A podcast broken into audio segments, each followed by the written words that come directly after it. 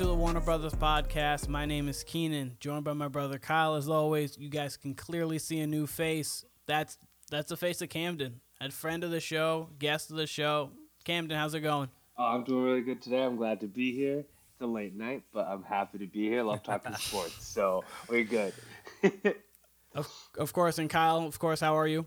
I'm great. I'm great. Glad to have Cam along with us. Cam was good. Of course. Uh, ready to talk some hoops. You know, NBA is winding down. We got about two weeks left, so I'm ready to talk some hoops for sure. Yeah. 100%. And so coming in, we came up with some questions, each of us. We, um, I know I don't know Kyle's questions or Kamden's questions. They don't know my questions, so it's kind of gonna be on the spot. But mm-hmm. it's how we do it here. So I'm gonna I'm gonna start off with the first question here. We're getting down to the stretch run. We know it's a playoff time. We know obviously the regular season is cool, but the playoffs where you get your name, the playoffs where you gain your legend. What what players do you think gained the most from a championship this season? Ooh, I like That's that. Your, we're starting off right there. Yeah, we're starting off right there. What players gained the most from a championship this season? Kamden, I'll let you answer first. You're the guest, so I'm interested to hear Kamden's so me? answer. Yes, yeah. absolutely. All you. So, he said. I would say the team slash the players on that team that would gain the most from this, specifically one of them, is James Harden, dude. I think James Harden would just his playoff series has just not been it. He's always had amazing um regular seasons, and then mm-hmm. that playoff comes around and he's lost in the first round. Other times in other rounds, you know. And yeah. they're really meshing in Philadelphia right now. This awesome thing going on. I think it would be great to see Joel finally get there. Um, I think he would end up getting a Finals MVP if he went to the Finals. But I think most likely James Harden for his resume, getting a ship this year would be huge. I think he is the most game. I really okay. do. All right, Kyle, you. Listen, Kamden kind of stole my answer. James Harden for sure, uh, especially if he if he plays a meaningful part, which he should. I mean, he's number two on that team. Uh, yeah, you know, it like you said, you gain your legend in the playoffs. He's had so many mishaps and honestly bad games in the playoffs or moments where he just doesn't show up. He's just like, oh, I'm good not shooting the ball. I'm good just dishing it to Gerald Green and letting him shoot the ball. Uh, yeah. So yeah, James Harden to me is the clear cut answer. Uh, you know, Kamden mentioned the organization of Philly themselves. I mean, that'd be the Sixers' first championship since '83, I believe. Uh, you know, that gives Doc one of the greatest rings. teams of all time, by the way. For sure, for sure. That gives Doc two rings, so that puts him in a different stratosphere. Uh, Harden, yep. giant monkey off his back. And uh, of course, you know that mm-hmm. that elevates Embiid in the fantastic season he had. But if I had to limit it to one player, yeah, James Harden. Now I'm going to give you a bonus answer here too. I would throw KD in there. You now, can give a, a, couple. It's a it's a little unfair to KD because he's only played three games for Phoenix. But uh, I mean, look, yep. I'm going to be honest. This is just me, and I'm I'm sure there's a large sentiment of basketball fans who feel this way. But his rings to me with Golden State are like okay, like whatever. Like you put any all star caliber small forward in those positions, I think mm. Golden State still gets those rings. You know what I mean? At least all star. Uh, Harrison Barnes was the small forward prior to that, and he's like literally the edge of an all star, right? Like he's like what separates average to above average to an all star. Like he's right in that above average tier, you know? And uh, mm-hmm. they were winning rings with him if they would have brought any all star small forward who can play at minimum good defense, Khris Middleton, and hit you threes, right? Pascal Siakam at that I'm, time. I'm saying, I think they do it. So yeah, I don't want to minimize it because I think KD is, you know, about as all time great as you can get. Like I love KD's game and everything about yeah. his game, but yeah, absolutely, him, him getting a ring with Phoenix yeah. would elevate it a little bit for me. So James Harden's is my true answer, but I would throw Kevin Durant in there as well. How about you, Keenan? Let, let me build off of that real quick, though. Go ahead. Go I ahead. think another it. player on that team that would benefit, maybe even more than KD, is Chris Paul. I think Chris Paul getting the ring would be huge. Point God. Yep. That's very true. Especially he needs it, to be honest. much like you mean, I can't believe I left that out there, but you're right. Especially if he plays like a big part, like I said with James Harden. As long as he Mm-hmm. plays an instrumental part, which you would think he'd have to, uh, yeah, it does go a long way for him. Of course, yeah. because uh, you, I think he kind of he was injured, but I think he kind of no showed in games because it went to six games, right, with Milwaukee. I think games five and six against Milwaukee, Chris Paul kind of no showed in the finals two seasons ago. So, you Mm. know, Yeah. Yep. Durant would Yeah, elevate no, it. absolutely. Yep. Durant and Booker would elevate it, but you know, if Chris Paul was out there playing defense, playing his ass off, and being like a A plus role player for them slash point guard, you know that that will look good on his resume, depending on how that plays out. But you know, we'll get to what we think happens He's in the playoffs probably later. So I'm not too bullish on Mhm. Phoenix compared to a Philly if it came down to it, especially with how many games Durant's missed. But yeah, I absolutely agree with Cam. absolutely. Absolutely agree with Cam. Um, I do too. I think Chris Paul would be one to game to touch on your Warriors point a little bit of definitely Kevin Durant needs that. He's never been. He was the number one guy. Like you argue, he was probably the best player on that team. He did win the two Finals MVPs. The second one could be debatable, but I mean Harrison, Draymond Green gets suspended for Game Five. They're clearly up three one. Steph's coming off of thirty eight, and Harrison Barnes scores zero points. With Draymond Green suspended, I mean, don't get me wrong. Ky, Kyle, uh, Kyle, I don't want to say Kyle, Kyrie Irving, Kyle Warner. garbage. Kyrie Irving and LeBron James had dual 41s. Clearly, like that, like an all-time performance from both of them. So I'm not going to take anything away, but that game was pretty close throughout the entirety of it. If Harrison Barnes makes some open shots, because they were open, and Draymond's not suspended, we might not be talking about LeBron getting one in Cleveland. It might have been a four-peat for the Warriors. We don't know because they might have because they were going for Kevin Durant regardless, and Kevin Durant might go there anyway. I would But think if they won that, KD doesn't go there, but it doesn't really matter You because it would was. think, it's bad enough that he went. You know, given what happened, this Yeah. the situation how it played out. I was gonna say you would think enough, they wouldn't. But who knows? Yeah. Who knows? You would think they would. He wouldn't, but he he did lose to them three one anyway. That championship might not have meant the world to him regardless. But anyway, moving on because I love the our- James Harden and Embiid. I love those answers. I love the Chris Paul. I love the uh, Kevin Durant answer as well. I've got I had all of them on my list, so I'm gonna give you two more for different reasons. One, Nikola Jokic. I think Yeah. that he is so he is just as Kyle and I were talking about a couple episodes ago, he is just so misunderstood almost. Like he like in half the sports media, he's not that good. He's been back to back MVP. And other than Steve Nash, every back to back MVP has been a top two player in the league. And you can uh, a lot of people are going to say he's not the best. That's Giannis. Second best, people would argue Steph, Luka. He's in that conversation. Don't get me wrong, but it's like the weird nature with him and are surrounding his name. So I think you get a championship the first time you really got like a collective around you that is healthy, that is ripe to go, and you bring them to a championship. I think that could do wonders for him. Yeah. Then I don't think there. You can try to argue it, but I think that argument of possibly Embiid or Jokic just becomes Jokic. That best mm. player in the league conversation could be interesting. I still would go Giannis because of the defensive prowess that he has, but at the same time, you can be like, okay, two-time MVP as Giannis is as well. Probably runner-up this year, maybe three. It all depends on that that jumble out of there. And then I got a championship on top of that. Well, obviously with a Finals MVP there too, probably. It's interesting. So I think Jokic is one of them that could gain massively off of that championship. And the second one, legacy wise, I think is Steph.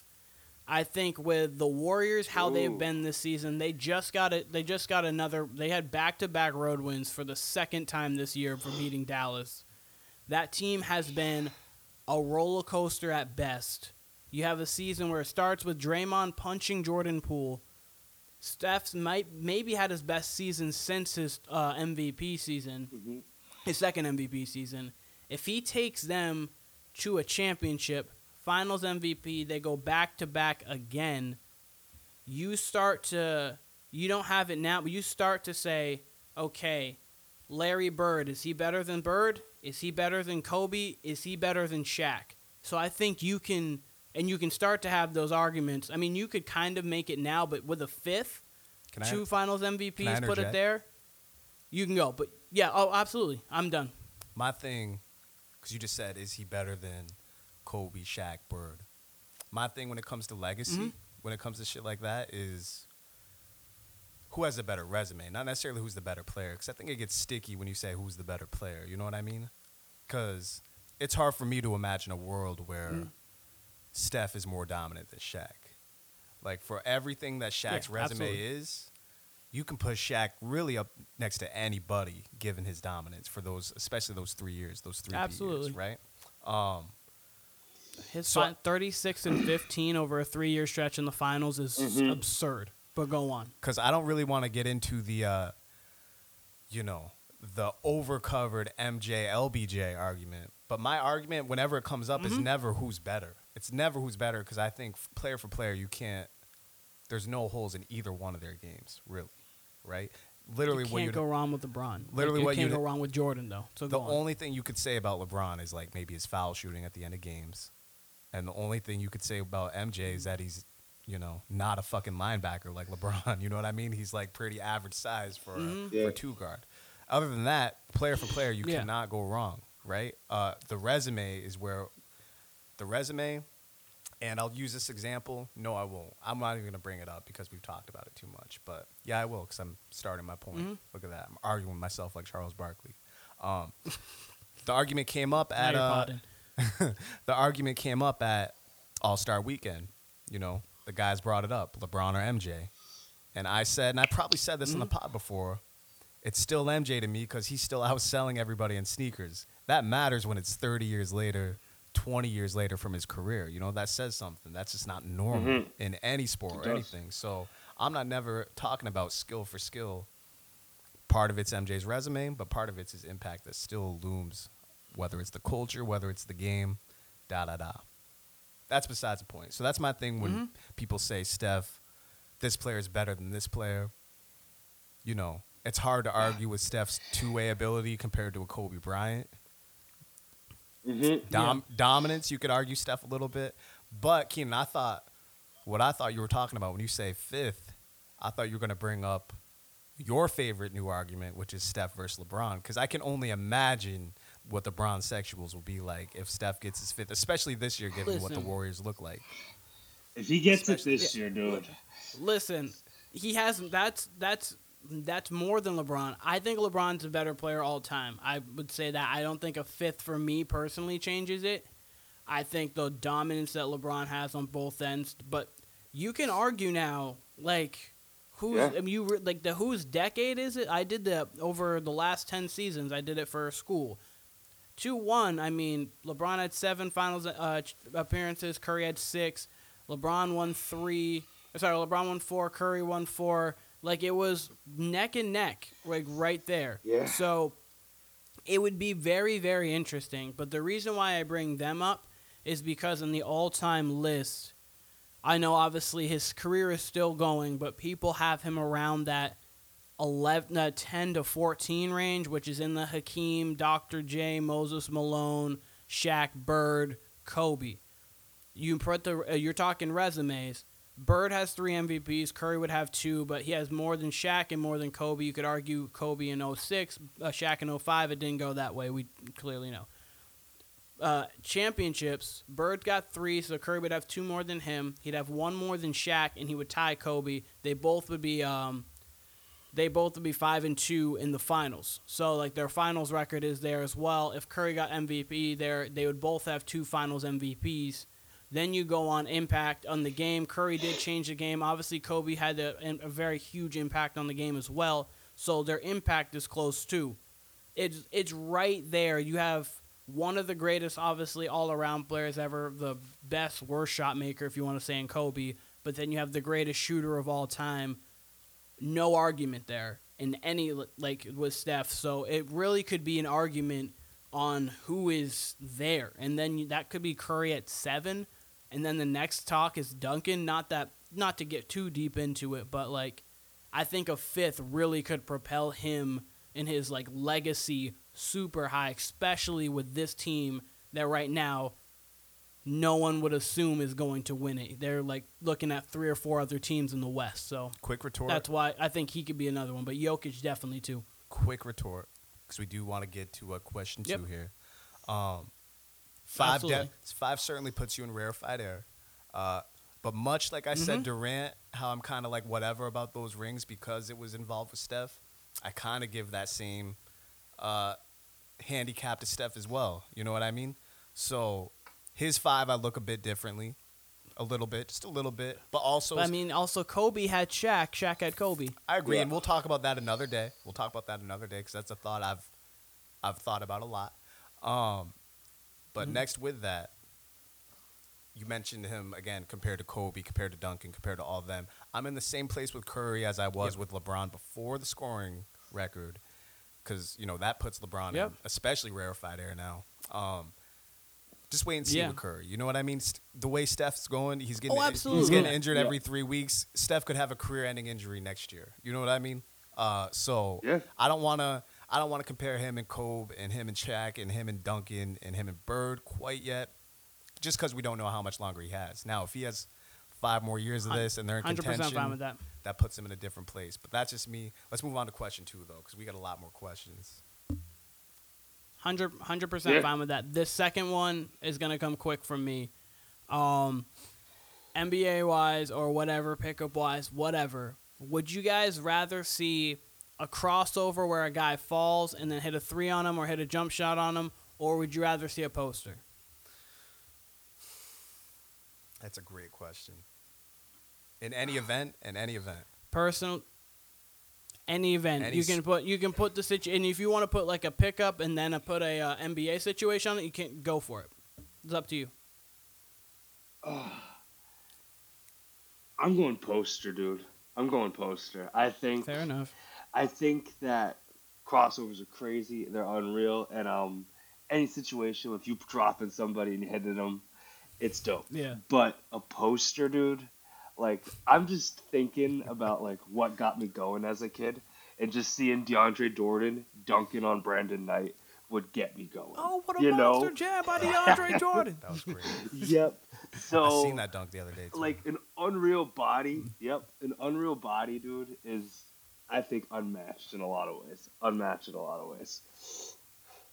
But don't That's- let me tell you one fair. one, thing, one other thing. If Okay. Kyrie hit that shot, if Kyrie hit that shot that one time where he fell on the ground on the when he was on the Nets, he fell on the Mhm. ground, buzzer beater, low key crossed him up on the ground, nearly hit it this close. That might be another moment. That might be another moment. So Yeah. yeah, I would say poster though. Fair. Fair enough. I- Kyle, you? I think I'm gonna agree with Cam there. Um, the games I've been to, or whether it's pickup, like at an actual game, seeing a poster Mhm. is different. You know what I mean? It's probably different if it's if it's Kyrie or Steph or someone like that or Jamal Crawford, someone who's got serious handle, and them their crossovers to a three or crossover to a jump shot. It is akin to a poster, only for them though. You know what I mean? There's a select Mhm. few. Like if if you're in the building for that Iguodala crossover against the Nuggets when he was on the Warriors, I mean he's still on the Warriors, but you know what I mean. Uh, Yep. like that's one that's crazy, but that's kind of it's got to be so specific. Whereas even a nasty dunk by itself, like last night, Paul George, who by the way, thank God he's only out for three weeks. That 360 in traffic was nuts. That's like one of my favorite dunks of the year, and he ain't dunk on anybody. Uh, did you see Ja tonight? Ja had one. Yeah, on KJ. Martin. Yeah. I'll look on, it up. He, he he had a double clutch. He, it was a it was nasty. That's It was a Yes. double clutch. so yeah. No, I would have to go dunk too. I would have to go poster too because I'm gonna look it up right now while you're talking. So, Mhm. I would. Uh, I go back. I go back and forth on this because there's an aspect to a cro- like. Obviously, I've dunked on like eight foot rims, nine foot rims, whatever. I can't dunk on a ten foot rim. So there's an aspect of dunks that's almost like quote unquote mysterious for me, just because I've Mhm. never done it. I just know how difficult it is to actually make somebody fall. So sometimes I lean towards that because I'm thinking, like, what embarrasses you more? LeBron on Houst- you see my on face? Nurkic, You see my face? or Harden on Wesley Johnson. What?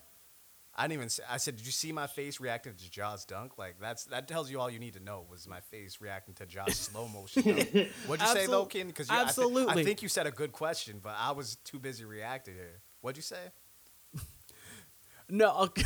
Did he break his nose? that's by the way? fine. He's got a That's literally if I was.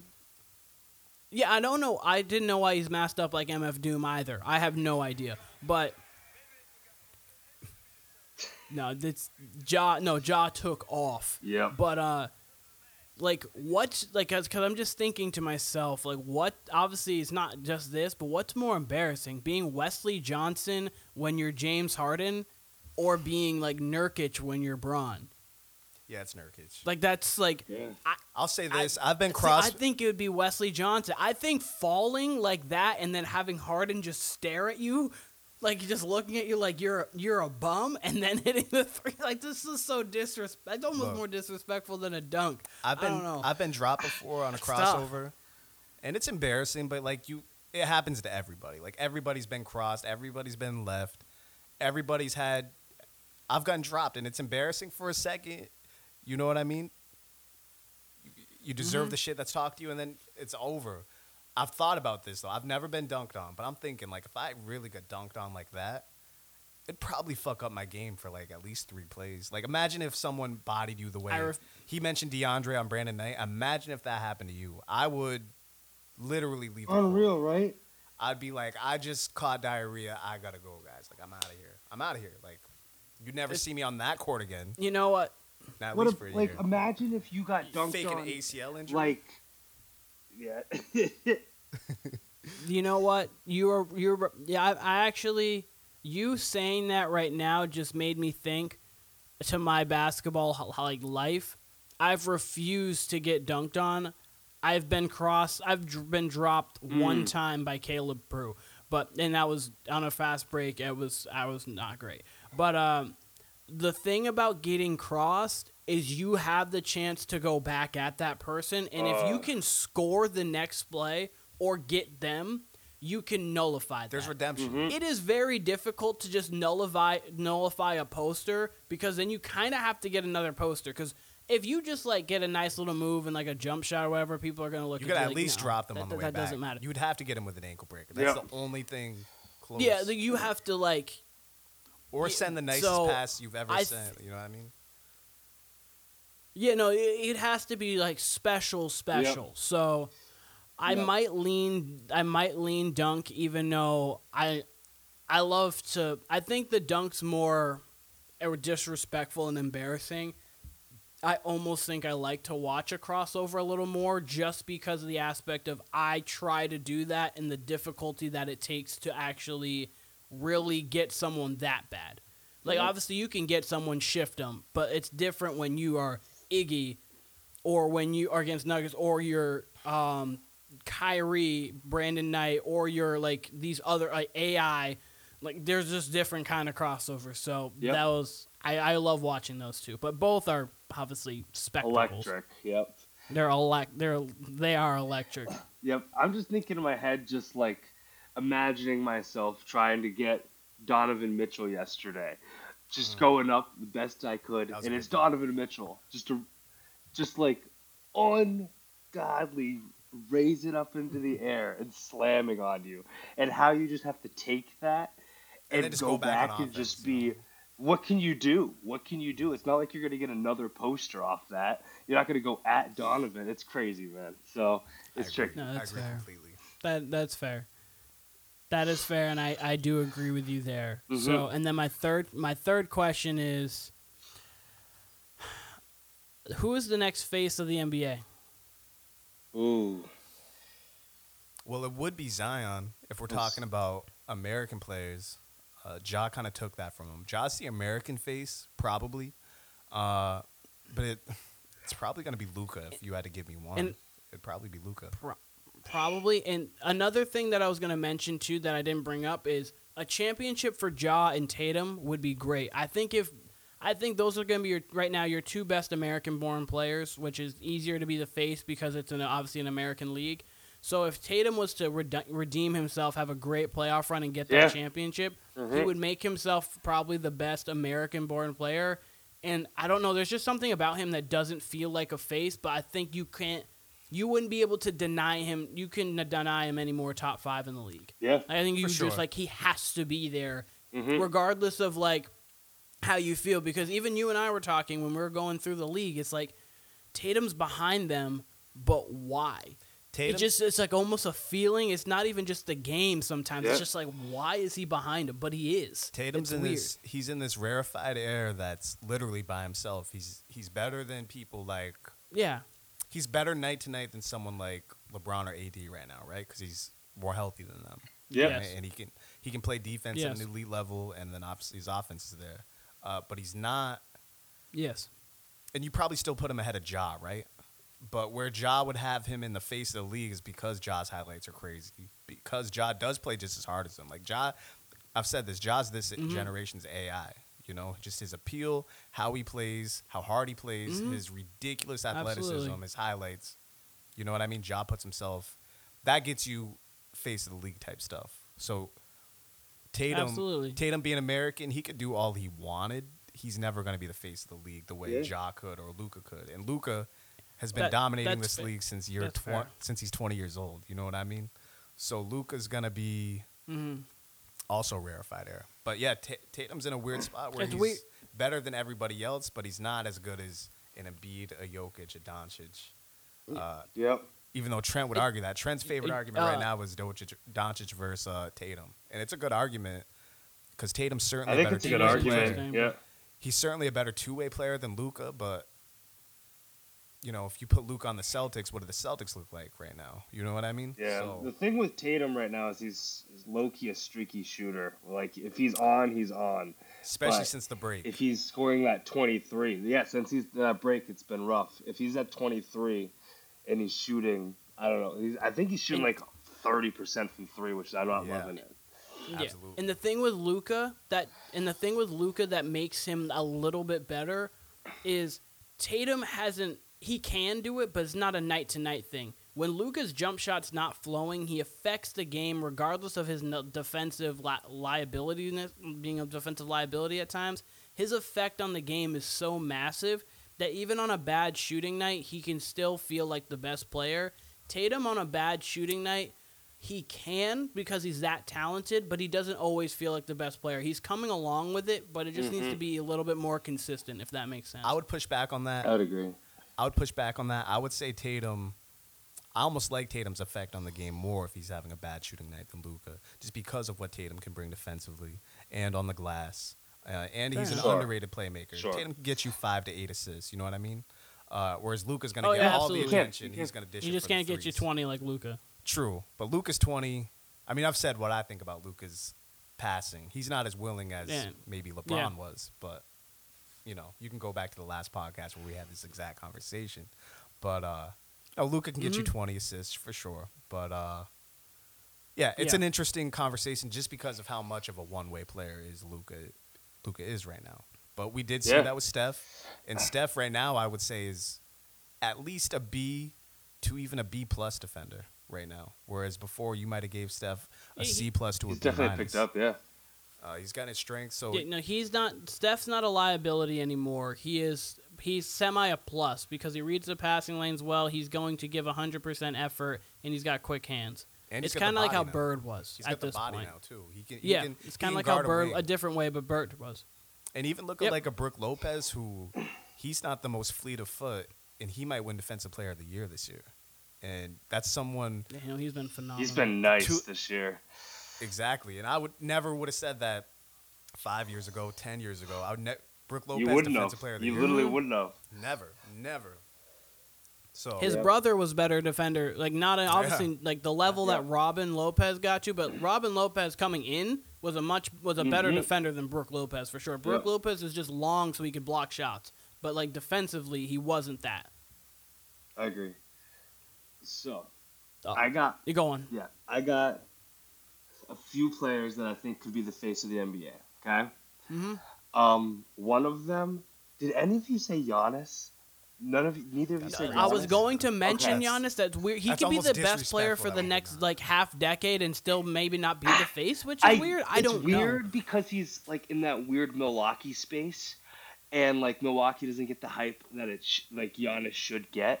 But Mhm. like if Giannis wins another y- ring this year, next year, he's definitely got that face. And um, I think it's tough with players like Ja because when I think of Ja, I almost always think of somebody like Derrick Rose, who he could be the face or electric for two, three years, but there there's not been a lot of longevity with a player like him. The Absolutely. second player that I think this is gonna be like my long shot answer. Okay, this dude, nope. Anthony Edwards, I think, could legitimately, if he put, if he moves or if he makes it work there, that dude is unreal. And if the they game. make, if the Timberwolves say, "Yo, we're building around Ant and we're making this work," he could do it. That man could do it. If he moves, it goes somewhere else, and works with somebody, I think he he's got the game in the bag to really make it happen. I, love Anthony. true. I don't even hate that. I do not hate that. Like, he needs to take that next step. Like he kind of like Dwyane Wade reminds me of like he, I Mhm. mean he reminds me of Wade a little bit. And if you think of Wade, obviously Wade had was very good early on. Showed that he was a closer. Showed super athletic. Layups out of this world. Obviously, Anthony Edwards can Mhm. bounce out of this world. He had the, one of the best dunks I've ever seen, honestly, a couple Yep. years back. But if he like Wade had that finals run, Exactly. and that finals really brought him like, oh my goodness, who is this guy? He got Mhm. like he was getting comparisons to Mike at that point because Yep. of how electric he was in the finals. Yep. Like if Anthony Edwards could have a run like that, that could make could him, him very interesting because he does have the electricity of the game. Like he can get hot from three, but he also can go punch on you. He can finish around the like, and then his athleticism allows him. He's gonna become a better defender throughout. So Mhm. I don't even hate that. I don't Yeah. know if it'll happen, but I don't. I don't hate know It. if it'll. I don't know if it'll happen, but I could I don't hate see it. that road going down, and I love his Hey. game. I don't hate it. Yeah. Quick response before we get to uh. Kamden's three. Yep. Uh, you mentioned Giannis, and it's crazy that none of us mentioned Giannis. Uh, I do believe, Mhm. like Kamden said, him being in Milwaukee, he's going to be kind of, and it depends. Maybe he'll catch on with the American audience. I think he is really popular. Uh, but it's always in Yeah. comparison Oh, to of LeBron course. and He's so Steph popular, right yep. now. You know what I mean? LeBron and Steph are kind of the co-faces of the league. Like LeBron They're more the than Steph, co-faces. obviously, Mhm. but you know, Steph's definitely one B to LeBron's one A. Uh, so Giannis Yeah. is right there, but he could be in this weird Tim Duncan space where he's probably the most successful player of his generation, but it just doesn't catch. It's very possible. Uh, You could. the reason why I wouldn't put Tim Duncan was probably. You could go on. Sorry. oh no, go, go on. ahead, go ahead, because you're finishing good point.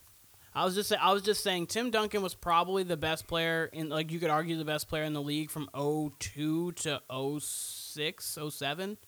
Like you are, so you can make that argument. He had two MVPs. He won three championships within that time. Like you could argue he was the best player in the league, Mhm. but he never was like the face like a Kobe or like a Shaq or that or AI at that time either, even. But you go on. Yeah, yeah, I would say like it was really like a Shaq Kobe AI split. Like I've said it's AI, but it really was like a threesome of them being the co-faces of the league. Now, thing with Mhm. thing with all about Shaq, AI, and Kobe, what they had though, they already had their names while Jordan was in the league, right? So by the time Jordan retires, you know who they are. And that's where Ja is right now, where Anthony Edwards is not. Everyone knows Anthony Edwards, sure, especially if you're a ball fan, right? We all know Anthony Edwards, but the popularity Ja has right now is what Shaq or Kobe or an Allen Powerade. Iverson had. Dunkaroos. Yeah, he's got his own sneakers, so those kind of it's got to be Ja from an American perspective. He's the one. It would be Zion had he played. It'd be Zion and Ja right now. That would be the conversation. But you know, Zion Yeah. can't stay on the court. So for me, it's definitely Ja. And then on the international side, Luka over Giannis, just because of how early Luka's been dominating over here, and he's already got that appeal with the kids too. But Giannis is there too. Yeah. But he just might be like uh, Kamden said because of Milwaukee it might dock him a few points, but we really don't know. If Giannis gets a three-peat, which, you know, could happen, it's probably not going to happen, but it's possible, right? He's in his prime. Uh, that sends you to a different stratosphere. So it all depends on winning at the end of the day. Absolutely. And uh, you don't look. like Giannis has the highlights. He absolutely has the highlights. So that's going for him. But Mhm. uh, let's move on to Kamden's Yeah. questions. I'm interested to hear what he has. Yeah. Absolutely. So, my first question is this: It's yep. the season's coming to an end, right? And yeah. I've been so interested, more specifically in the West right now, and how of course. the West, when the playoffs happen, are gonna blow my mind. Wide open. I think that this Wide could be open. a year where lower seeds could win. The one, two, and three seeds have like very little to no playoff experience slash like they're young whereas the warriors are like a six seed right now the lakers could get in at a 10 and they've been looking really nice. Um, the clippers are down below. The suns are lower. I think that it's going to be like this really really interesting thing where like do we think that their records are not an actual reflection of the power rankings going in because of the trade deadline that happened with like the trades that happened? And then legitimately like the warriors are the warriors and they might end up like a 7 8 seed right they might be mm. that seed do you imagine the nuggets going up against the warriors or the lakers with lebron i don't it's going to be interesting it, it's going to be super interesting no one the Nuggets don't want to see the Lakers, nope. and the Kings. Obviously, the Kings are young, so they're going to be fine with whatever. But like, if right now, if it was Sacramento and Golden State, who are you taking? That right? completely depends now, on Sacramento's uh, offense has been unreal. It, yeah, I was yep. gonna say the, yep. the health of Wiggins and Gary Payton In the second. Gary Payton definitely looks like he's gonna be back before that play the playoffs. I think from what I've seen, Wiggins is un undisclosed TBD. because of the personal matters. Yeah, so we, we don't know with Wiggins. Mm-hmm. Some I've heard that he possibly could be out for the rest of the season with this. I've also heard like whatever you don't really know what's going on because no one really knows. They're just speculating off of kind of what they found from inside whatever. But say just say that Wiggins and Payton are back. Exactly that the seven seed Warriors you would probably take over the Kings due to experience. They have the best player on the floor, mm-hmm. and like so even regard like even regardless of the road record, I know they're such a veteran team. We think they can probably win one out of four. Right. You would think so. That is going to be interesting. And then like Lakers Nuggets. I understand like you would have to go with the Nuggets, but Bron, AD, D'Angelo Russell, Austin Reaves has been playing well. Vanderbilt's mm. been playing great defense. You've got uh, Dennis Schroeder's been playing well for them as well. You've got so they've just they've built a team. Of uh, Malik Beasley as well. They've built a team to where they can compete. So it's like, would it be that that crazy if the Nuggets got upset in the first round? Like it wouldn't like I wouldn't obviously it would be like oh wow the Nuggets really lost in the first round as a one seed but like we've seen it before mm-hmm. and it and this is not your regular eight seed you have two of the top 10 players in the league on or two top 12 if you want to call Anthony Davis sure. fluctuating but like still that that doesn't really happen as an eight seed so nope. yeah it's gonna be very interesting the power rankings and the standings are gonna matter for home court but it's not going to always indicate the best team going into that series. But Kyle, what do you say about that? So, what was the question? Basically, that the standings as is, do I think they are representative of what the teams actually are? Is that what you're asking? Yeah. Uh, yes. Yeah, yes. I agree with Keenan. When it pertains to Golden State, it completely depends on Wiggins more than Gary Payton as far as the first round goes. If they get Wiggins back, yeah, oh yeah, hundred percent. If they get Wiggins back and he's in rhythm, playing good defense, hitting threes, yeah, I probably give the Warriors the edge over the Kings in that hypothetical matchup. Let's say it's Warriors Kings, I'd probably give them the edge. Now, mm-hmm. Kings are coached by Mike Brown, who has been who was the Warriors' lead assistant for years leading up to this. Yep, coach um, of the um, year. And yeah, absolutely, 100%. I agree with that. And I think honestly, I think it would be a seven game series. I really do. Uh, the Kings, they don't have that experience, so I don't trust six them. or seven. Yeah, I yep. don't trust them, but I do think. Look, they they can score on anybody. That offense is insane. Um, De'Aaron Fox is playing his ass off. Sabonis is playing his ass off. I love the way Sabonis is playing right now. Um, Sabonis has been nice, and they have a true. Mm-hmm. I mean, y'all haven't seen it. You y'all have literally not seen it in your lifetime because that's how long it's been since the Kings have been in the playoffs. but the Kings are gonna have a true home court advantage in the playoffs. Like it's gonna be nuts there, almost in the same way Mm-hmm. where like the Raptors hadn't been to the playoffs in a while, and it kind of been forgotten how raucous their home crowd was. And in the playoffs, the Raptors are Yeah. their home crowd's as loud as anybody. That's how it's going to be with Sacramento this Oh, year. Oh, absolutely. And especially if it's Gold State, a Pacific Division rival, uh, in-state team, it's Mhm. going to be insane. The Lakers.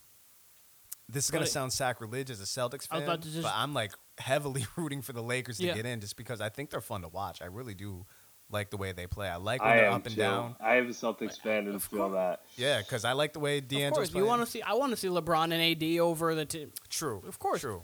Now, here's where I disagree a little bit. over Utah. I, I wouldn't mind seeing Utah. I do like Utah's squad, but I, you know, I do want to see LeBron and AD. Now, LeBron's got plantar fasciitis, which is a terrible injury. So, you know, my belief, Oh, my belief on how well he can shoes every day. manage in a that injury. seven-game series, I really don't know. That's a easily re-aggravated injury, and they're being pretty vague about when he's coming back. You know, if he does come back before the playoffs, I believe it would be that very last week. So I believe we're still two two and a half Mhm. weeks away from seeing LeBron. So I don't know, but I do hope the Lakers. I also just in. want to say Doctor Warner called that. you, just you called plantar fasciitis. You did. You did I- mention I- a few weeks ago.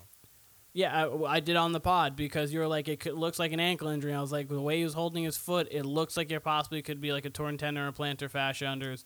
So, My next question is this, okay?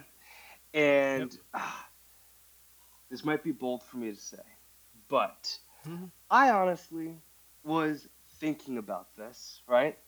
About Mhm. Chris Paul specifically Mm. and the hype of Chris Paul. Personally, right? I was looking back at this.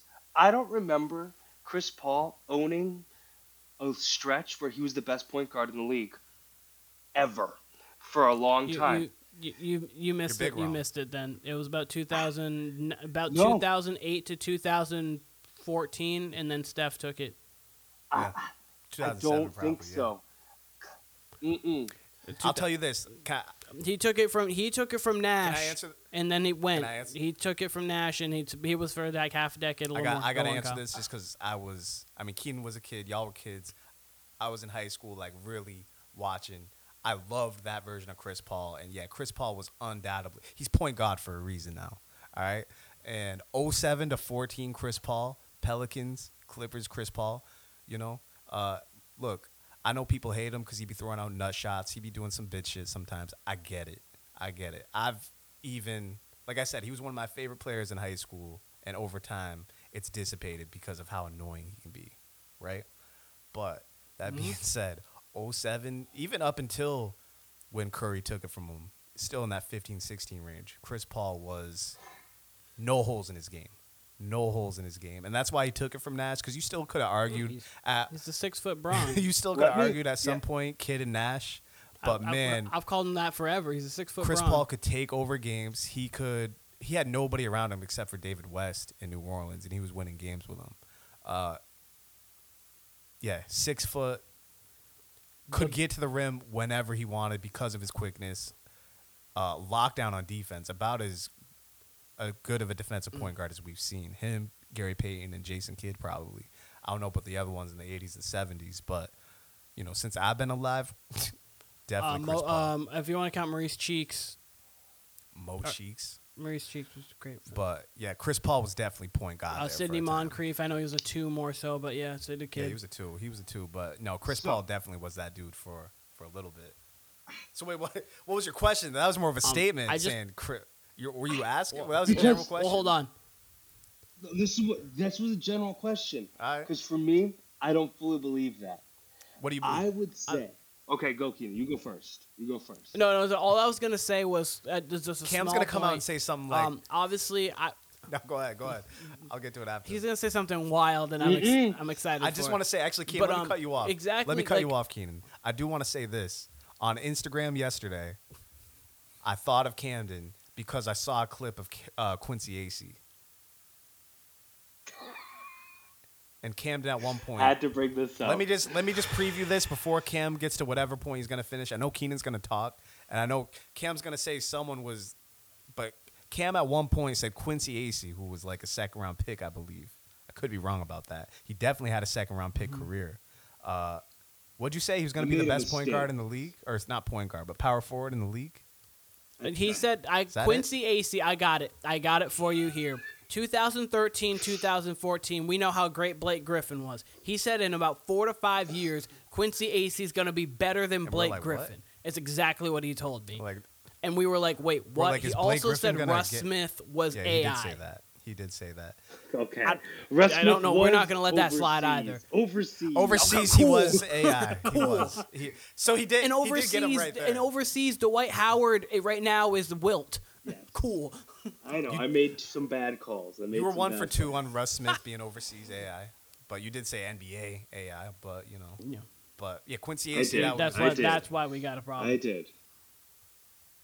So, this is what I would say. okay.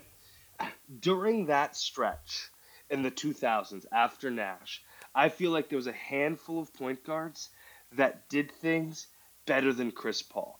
Not Tell for me. as long as Chris Paul, but I, like I would go with listen. Mm-hmm. Deron Williams was unreal for a hot minute. Okay? True, Mhm. true. That was an Rajon- argument. Second best at one point. Raj- Rajon Rondo was unreal at point guard, doing some Played crazy one of the best stuff. games I've ever seen live. Yep.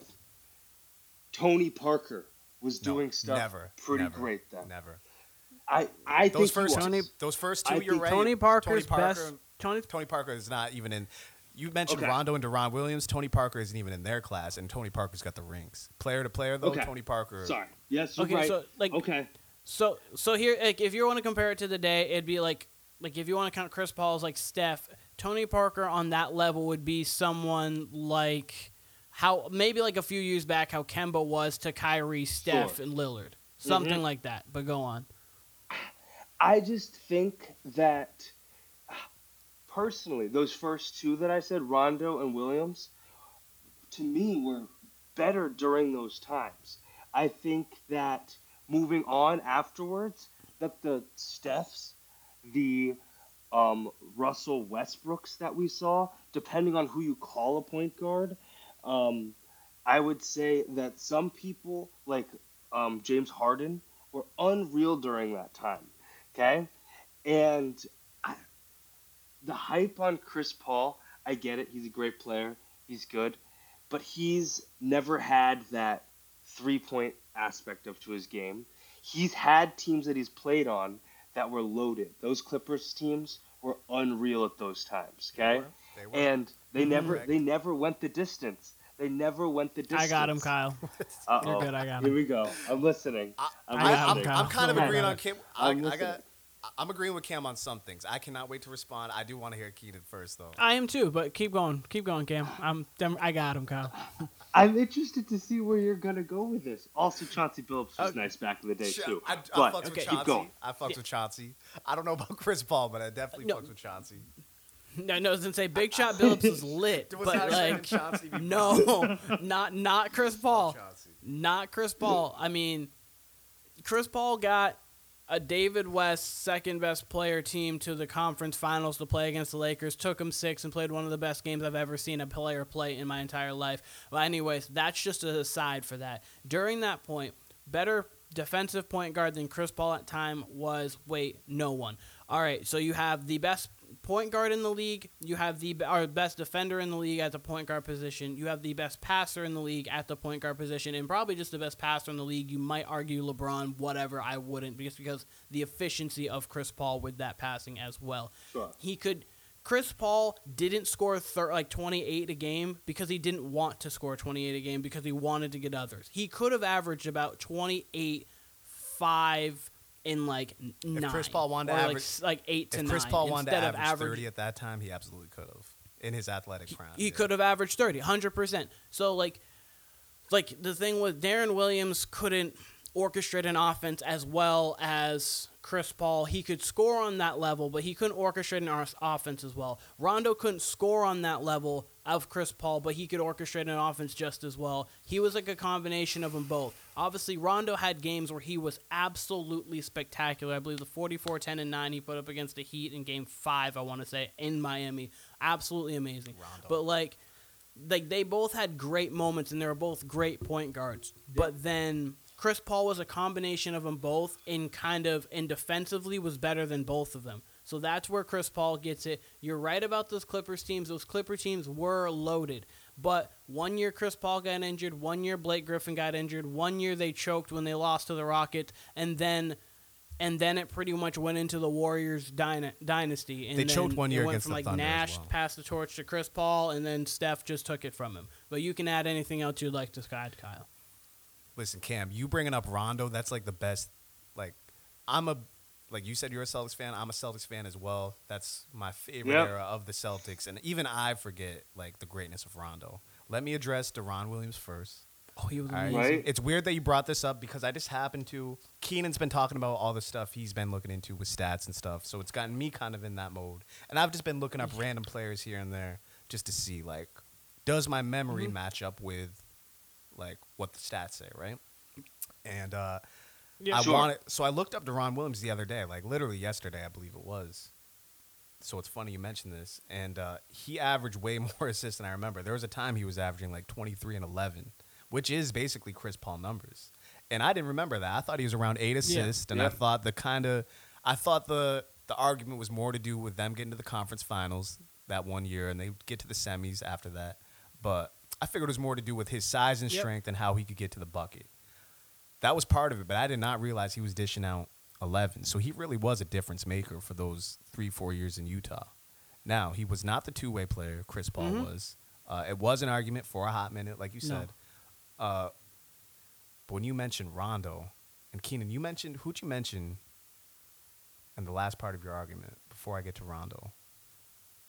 You said, oh, sorry, no, Uh, sorry. do you you mean? mentioned the Clipper teams. So they choked one other year. They choked against the Thunder one year. The Clippers did when they should have won. So they choked twice with the Clippers. Yes. Sorry, I, for, I, I, I said three years. I meant four. So they years. choked Yep, twice right. out of those Go years. Um, it's funny the revisionist history with the Clippers, that Clipper team, because everybody hated them at the time with how much Doc and Chris Paul and Blake and Austin Rivers, once he got on the team, would complain. So everyone hated them at the time, and now everyone wants to act like they were the absolute favorites Yep. at the time. And I can attest that was not true because I would damn near pick them to win every year because I loved their roster so much. They had so many players I loved. I would pick them to come out of the West Yeah. and it was I can't remember who it was at Mm-hmm. the time, but people were not picking. It was people were picking the Spurs and the Thunder most of the time, so they were always third in the top billing. It was, it was the Yeah. Spurs. So It was it was the, it was the Spurs for the most part, and then afterward, I mean, before that, you had the Thunder because the Thunder made their run, and then they had Harden, Durant, and Correct. Westbrook, and then it just went to the Spurs. During that time, But- that's who it was, and we the Clippers were like the third best team but if we want to range. specifically talk about Rajon Rondo, that's more of an argument than anybody really made at the time. Uh, there was this one moment one summer where it was thrown out that there was an offer for Rondo for Chris Paul, for Chris Paul to come to the Celtics. And uh, as I said, around this time, Chris Paul's one of my favorite players. Rondo's certainly one of my favorite players. And it was like breaking my heart because I'm like, Mhm. yeah, Chris Paul probably gets us over the top, but like Rondo is such a one of one player. I've never seen anybody like Rondo. Um, and just thinking about it, his highs probably were higher than Chris Paul. There was times where he was unbelievable to watch. You want to talk about someone who can have an effect on a game without scoring one point? Rondo has that. Where many, Yep. I'm gonna say Chris Paul doesn't have that, but I'm gonna say there's so many players that do not have that. Like Rondo's in a class, not by himself, but probably with like Jason Kidd, Magic, and Bird, and maybe even small. Jokic. And I don't know if Chris Paul's in that, because yeah, Chris Paul. A lot of what Chris Paul could do, he's an out is an outstanding passer still, but he can score the rock. Rondo can't really, or he could when he wanted to. That's the funny thing about Rondo. When he wanted to, like you said, he could give you 44, but uh, and all of a sudden develop a jump shot. Yeah. But he for the for a stretch that Yeah. second part of the Celtics run after they won the ring, Rondo was unbelievable, unbelievable, and I think that is Mm-hmm. more of an argument. I remember. He was their best. I was gonna say I remember D. Roy bringing that up, like, "Yo, Rondo I or Chris personally thought Paul. he was their best player probably when eleven. Yeah, those early Roughly 2010 teams, Rondo became our best player. Uh, and without being able to score the ball consistently. I would He- personally he's say that. He's an unbelievable player. Unbelievable Yeah. player. I like that argument. I do I like that argument. I felt around 2012. tw- I felt around 2012 personally. I remember bringing this with Trent and talking about it. At that time, I know you probably would have hated it, but I always felt with team fit, I would have traded Rondo for Westbrook. Ah, I felt that that I no, and here's the reason why. For at the time, purposes. the way Westbrook was able to score the ball, push the pace, and actually can and like he still had a control of he still could control pace and control time. Like I felt that that was what the Celtics needed at the time, and someone to orchestrate the offense better was something what they needed in Oklahoma City. I always felt like that could have been a trade. Obviously, we throw other pieces in it, not just exactly Looking back, but like had that trade I- ha- I always felt like that was something that could have had that trade happened, Westbrook would have made some sort of impact on the Celtics. I'm not sure what, but looking back, Rondo definitely would have made KD better, and he probably would have made the Thunder better, but not necessarily better than Westbrook. Uh, looking back, it wouldn't have really mattered just because of how much shooting was not around Westbrook. It would have been the same for Rondo. Whereas the Celtics, they always at least had Pierce and Ray Yeah. Allen, who are elite shooters, you know, uh, and even guys off the bench who can spot up. So you know, Rondo had toys to his uh, to his advantage, which Westbrook did get later in their career. Uh, you know, especially with that 2016 run, there was weapons, but for whatever reason, they never surrounded KD or Westbrook with shooting. Uh, and you know, they had James Harden, but they figured, hey, why don't we trade him? So Yeah, I don't. you know, but that's a great question. I'm glad you brought that up. But to answer your question, yeah, there was a mm. stretch where Chris Paul definitely had that title. Deron Williams was the main argument for a time, and Rondo should have been brought up more, but was not. I think it was brought up a little bit here and there, but man, mm. Rondo was special, special, like sure. in a way that other players are not. I will say that. Kamden, question mm-hmm. three, because we're I know we're taking a lot of your time here, and I still got to get to mine. Absolutely. yep. You are my sleep time. Yep. Question three, real simple one. Um, I, I'm gonna try. It's this. So this generation of basketball is so fun to Yeah. watch. Literally, Absolutely. I'm gonna say it right now. I like watching the NBA today more than I like watching the NFL. I think they are that entertaining. Damn. I watch basketball almost. I That's a love it. I love it. That's interesting. I, It's I. I love that. Yeah. Go on. I love it. Um, just watching players go off and score. It's the offense that you can watch right now is awesome, and there are so many players, randos, that have the bag and can score the ball. It's awesome. Um, and the offensive efficiency is off the charts. They're scoring better than ever before. And for me, I am taking a change of heart in some ways of I don't know if I can compare generations of basketball anymore. I really don't. Because if you look at the efficiency of the way they score today, like somebody like Giannis, the way he's scored, I think it was a few years ago, one of his best years of an efficiency, he was scoring better per 75 possessions than Kobe Bryant in 06, which is I did see unreal. that. That year for Kobe Bryant was unreal. Yeah, I'm sure you've heard of that, it's blowing my mind. And Mhm. I'm thinking about player comps, right? And I think about Shaq and how dominant Shaq was, right? Mm-hmm. And how amazing Shaq was. But then I go to Joel Embiid, and Joel Embiid can do things that Shaq could never do in terms of spreading out the floor, shooting threes. I don't even know how Joel Embiid would be able to just dominate, I feel, in that era of Shaq. Like an Embiid and Kobe thing could work out really, really well. So where I'm going with this is I guess my question is with the way players are scoring today and um, the way that players like Julius Randle can go for 57 sort of whenever he wants to, like this low key way, and he's like nice. Okay. Um, It's like, how do you compare those players from generations in a way that's fair? I don't know if you can. That's my first question. And then, second I just got question off of that is Yeah. Yes, I do. Is um with that Julius Randle and Jalen Brunson thing, are they legit? I don't know. I don't know. Can I answer this Jalen? Brunson was a signing that I was like, that's stupid. Yeah. This summer I said, that's stupid. Why would you get Jalen Brunson for that much money? Stupid. I was wrong on that one just as much as I was wrong about Quincy Acy. Trae Young. He's unreal. Trae Young too. We were both wrong on Trae Young, but Yep. go on. So uh, those are my two questions. Are the Knicks legit? How do you compare generational talent? I'm going to answer your second go question on, first. I'm going to answer the Knicks part of it first. First of all, Julius Randle had the my favorite stat line ever, possibly. He had 57 points, one assist. The only thing that could have made it better was if he would have had zero assists. Ideally, he has zero assists and he has a 57 point game. That's one of my favorite stat lines, if not my favorite stat line Yeah. ever. All right. Uh, secondly, are the Knicks legit? Yes, I think they're legit. Uh, the Celtics had a great showing last night, right? They beat the Kings in impressive fashion. They looked like the Celtics of the first half of the season. But prior to that, like if the Celtics can continue that great, that'll be good for them. But my point here being, uh, had the Celtics for some reason Yeah. faced the Knicks in the playoffs, I think a team like the Knicks, the way the Celtics were playing, could beat them. The Knicks are so smart. Uh, the Knicks are sound defensively, Mhm. which you expect from a Thibodeau team, right? A Tom Thibodeau coach team. So they can defend, but they're just Yeah. smart. You know what I mean? The way they approach, the way they do the little things, they are a very well coached team and they're a professional team. And I don't take that lightly. You know what I mean? Whereas the Lakers, Yes. in the beginning of the season before their trades. They were just a mess. You know what I mean? And you did not see that. The Celtics right now, all the talent in the world. Again, last night's game notwithstanding, all the talent in the world, but they were just losing games in horrible fashion, which you did not see from the Knicks and have not seen from the Knicks all Yeah. year.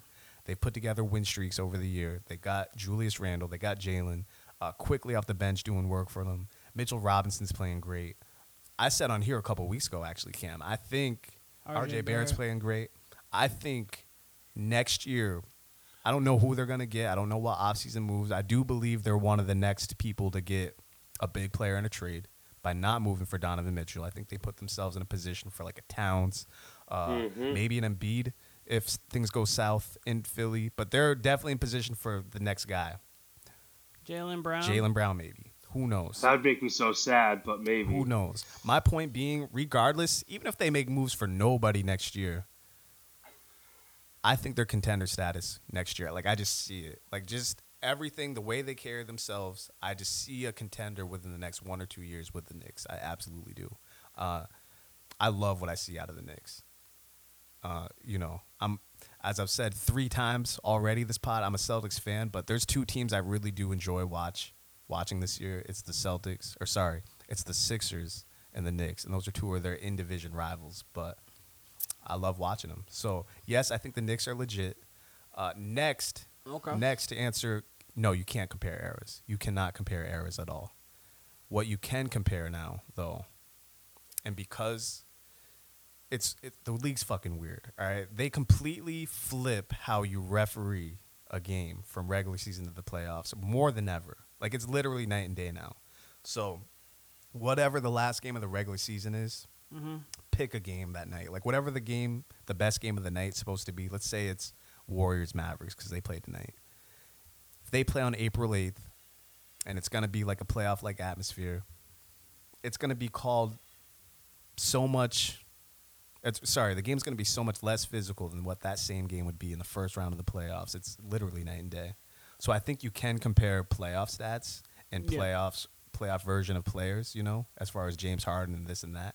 But as far as offense goes, no. Like literally I think the Celtics were like the best offensive team in history last year. And I think the Kings surpassed them. And I think I think they like blow the uh the KD Warriors The Mavericks since the break. yeah, and I think all these teams like blow the KD Warriors teams out of the water. And I don't think any of us would say any of these teams are better than the Warriors with KD and Steph and Klay offensively. Like that was insane. They could get any shot they wanted at any time. And no, I wouldn't pick last year's Celtics over their Mhm. offense. So no, it's very Mhm. hard to compare eras. The game's so much different or so much it's almost like a cheat code now we offense. might not even rem- yeah. like it's just Yep. We might not even remember the Kings offense, what it is ten years from Two now. years from this now. team. We're not even might remember it. God, for Yep. real. But we're always going to remember those Celtics and Lakers teams. We're always going to remember those Spurs Mm-hmm. teams. All five players that started on all those teams too.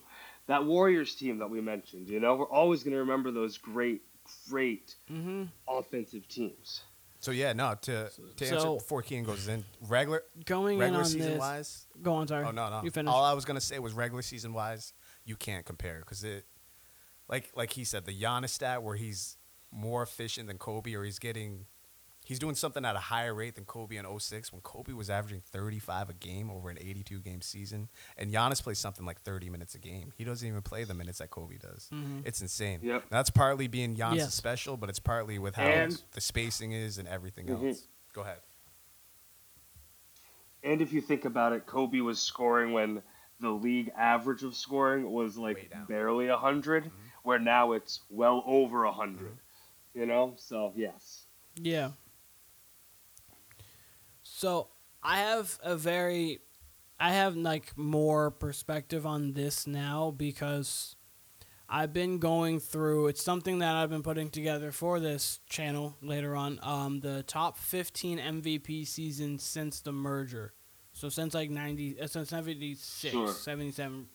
So I've been going through, literally looking at the best player of that year or the best couple because I'll go to the season leaders and see things.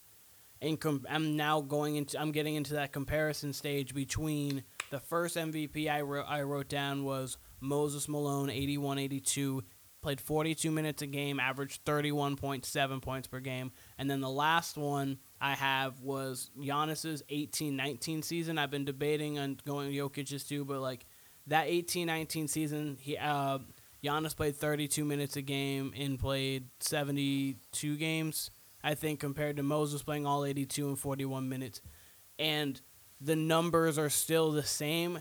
And yes, that that is a, a lot of the talent of Giannis. But if anybody knows Moses Malone, he is one of like the 12, 13 greatest players ever, the greatest offensive rebounder ever. He is an absolute force of a player. He won three MVPs in his time, was on par one of the best teams ever in this 82 83 Sixers, which we've mentioned twice now, which is crazy. Um, because that team seems to never be mentioned. But like the way the numbers and like the efficiency rating has changed, it's crazy because like you look at it like PER wise or like about PER wise, you'll see like Jokic now and Embiid now are better than Jordan in 87 88 when he put up 35, 5, and 6, won a Defensive Player of the Year, and was literally by far like he was the best player. I how he didn't get a unanimous MVP. A lot of no. people got like Magic got like like he got like 47 votes. Magic got 24, and I was like, wait, Magic was great that year, but that year from Mike was different, and probably it just came down to record because the Bulls are only 50 and 32, but like the way the game has changed, you can't compare eras. But Kyle is right. In the postseason, you can compare it. It was it's not as physical because you're not seeing Kurt Rambis and Kevin McHale, and that's a normal foul. But at the same time, you are seeing more physical, more physicality in the paint, more physicality on the outside. You don't see as many. So like that when you get to playoff time, you really get to see who is who and what Yeah. is what. Sure. So I definitely agree with. So I agree with your point, Kyle's point, and your point that you really can't compare the eras anymore, especially regular season wise and games played too. You can't hmm compare like with the, how many games are played, people sitting out back to backs and everything. You have more, you have fresher bodies, and it just shows, and it's kind of, and the game's different, Yes. more spaced, everything that you were explaining. When it comes to the Knicks, I think the Knicks this year are an extreme tough out. They can definitely get to the second round if they see Cleveland or if they see a reeling Boston team. I don't think seeding wise they would, but a reeling Boston team, they could make that very interesting with them. Next year, I think they're a fringe contender. They're a team that we have to see what happens with the rest of the league. They get a little bit more camaraderie. I think they're missing another like starish piece. So if you added, if you added like I'm, I like to say this name a lot, but if you added Pascal Siakam to that team, now we're really talking Yeah. because you have Julius Randle, Jalen Brunson, Pascal Siakam is not like it's not the Warriors' big three when they were primed or like the Heat big three, but that's a very good That's an three. awesome team. If they, if they were going to have to trade, they would have to trade some picks, RJ Barrett, a couple others, so they would fill out with rotational players. But that would be a very, very interesting roster Mhm. that no one would want to see, especially with Tom Thibodeau. Would make that that defensive team would be You would not want to be able to get defense. stops. You'd be able to get stops. Brunson can get buckets late. You'd have Siakam who can go one on one, and then you have Randle who's going to be great in the pick and roll, pick and pop, and as we see, can get hot from three, and he's just a bully. So. I think the Knicks are one move and one star away from being true, true contenders, but they are going to make something interesting and difficult for any team that they play. See, I like their roster enough to where I don't think they need to trade RJ, but if they got a player just of offensive caliber that could do something and you know play a little defense because that's necessary for Thibs. Middleton's a free agent this Mm. year. Yeah, I don't know how that would work out. I don't know what they We'll got. see, but I don't I know mean, what they got obviously for cap Milwaukee space, but I do think if they had just one more half of an impact guy, you know what I mean? I think their team just plays so well together. Yep. Uh, they got a guy like Josh Hart. if they can keep their team together. yeah, absolutely. And you know, Josh Hart does the little things. That that was that was a big that's a big pickup. They have he just does so many little things, and he's a Thibodeau type player.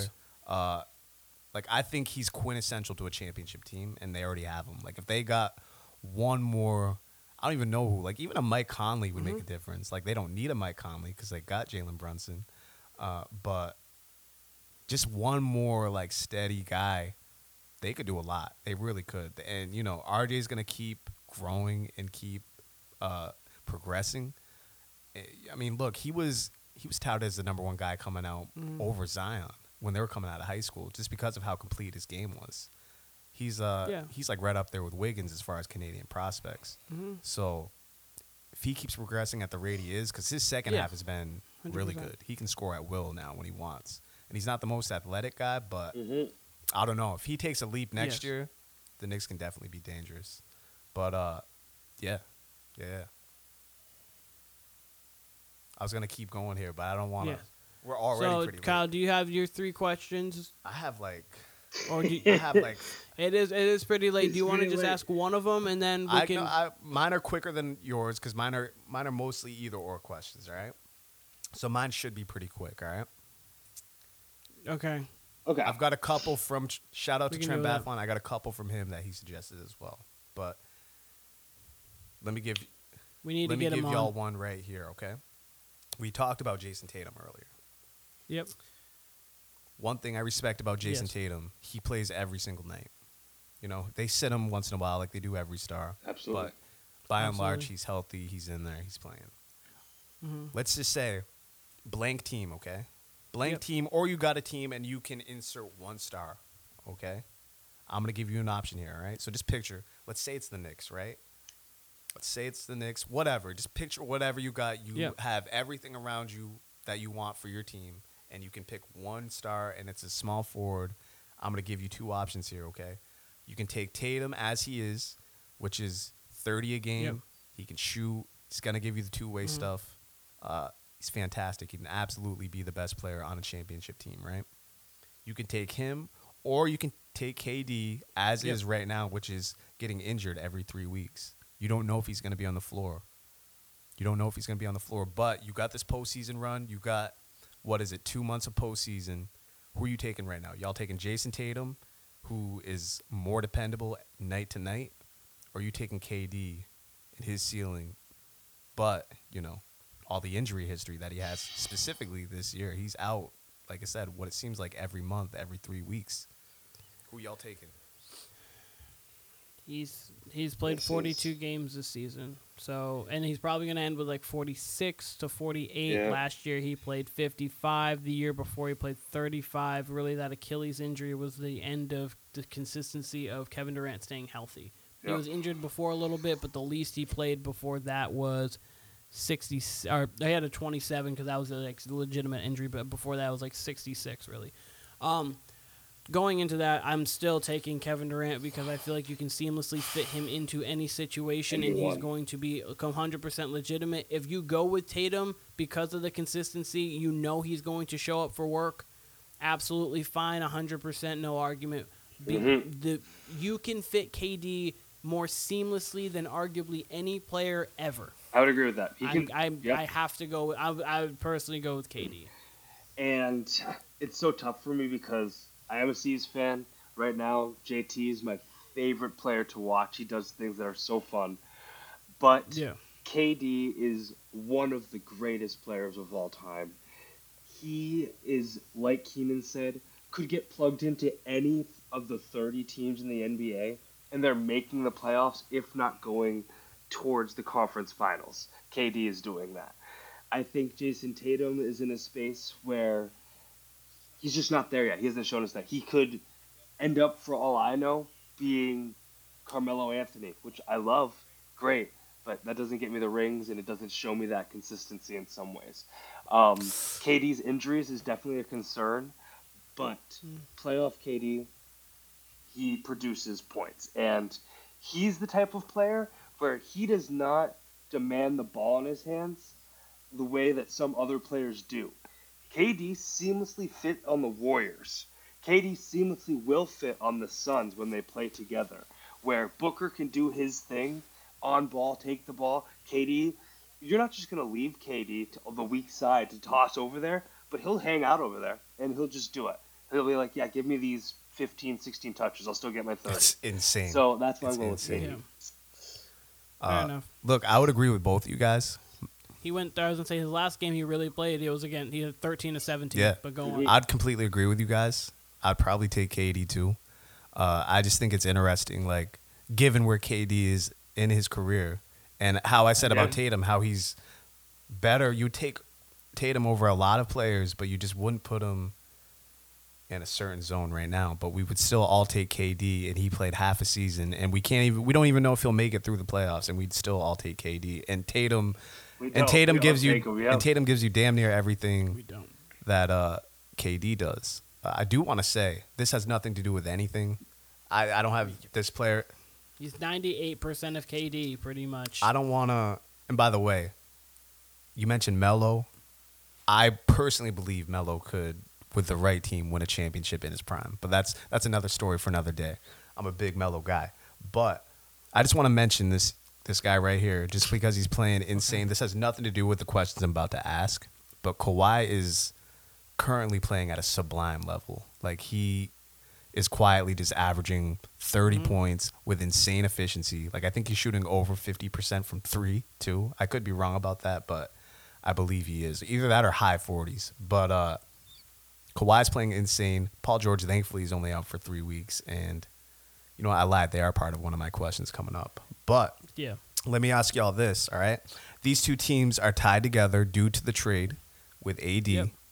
Uh, we did hear news today. I don't know if y'all saw this, but Zion will be back possibly in like two weeks, or he's going to be reevaluated again in two weeks. Who knows? But he got cleared for encore activities today. Uh, next three years, all right? You can be the Lakers with LeBron and AD and Yep. their uncertainty with health, right? Never know what their roster is going to look like. Or Mm-hmm. You can have the Pelicans with Zion's uncertainty, with their young talent. Uh, next three years, who would you rather be, Pelicans or Lakers?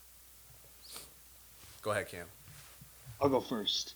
I I'm going Pels. I'm going Pelicans because I think that their young talent and what they've built around there is really really awesome. I think Ingram's a legit player.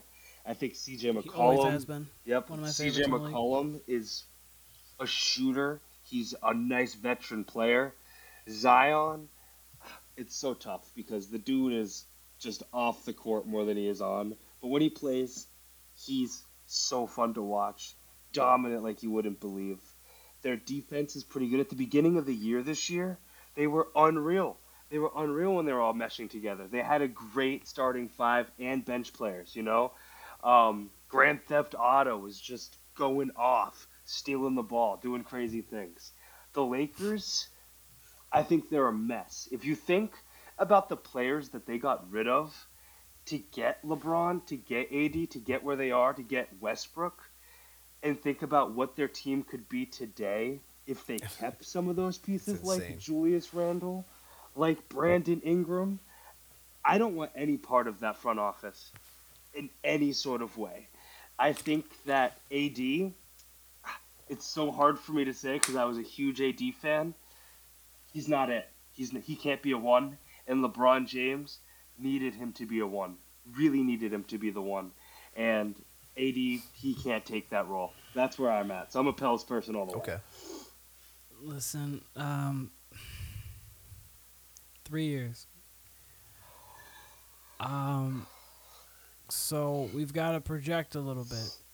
If LeBron is as good today as he's in three years, I would take the Lakers because, as great as the Pelicans' young talent is, there's no Zion. If there's no Zion, they're not going.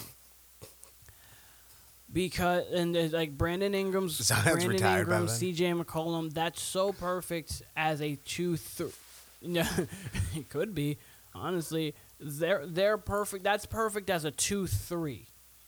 When Brandon Ingram's your two and C.J. McCollum's your three, okay, you're talking championship for sure. hmm When C- when Brandon's your one and CJ's your two, you're talking playing team.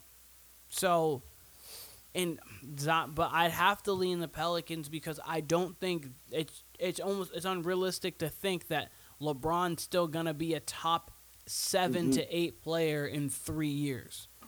Fact number two. Yeah, like Yep.